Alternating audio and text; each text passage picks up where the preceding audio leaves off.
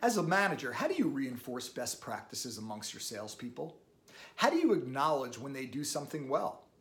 Most of the time, I hear managers say, Well, Keith, I'll send an email out to them acknowledging the work they did, or I'll send an email to the team giving kudos to the person and, and really highlighting the great work they did, or I'll bring them into my office, give them a high five, give them a kudos, hug it out, great job.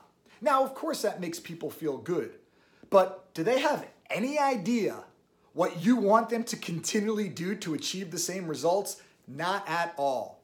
Here's the time where you coach the win. You want to uncover what the best practices are, what they did or what they did differently to create that result so they can continually replicate that and build that into their sales process.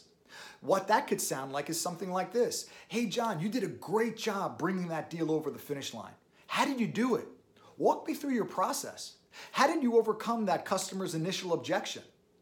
How did you continually stay in touch with them? What were the things that you said that got them more intrigued about our compelling offering? How did you outsell the other company that they were considering?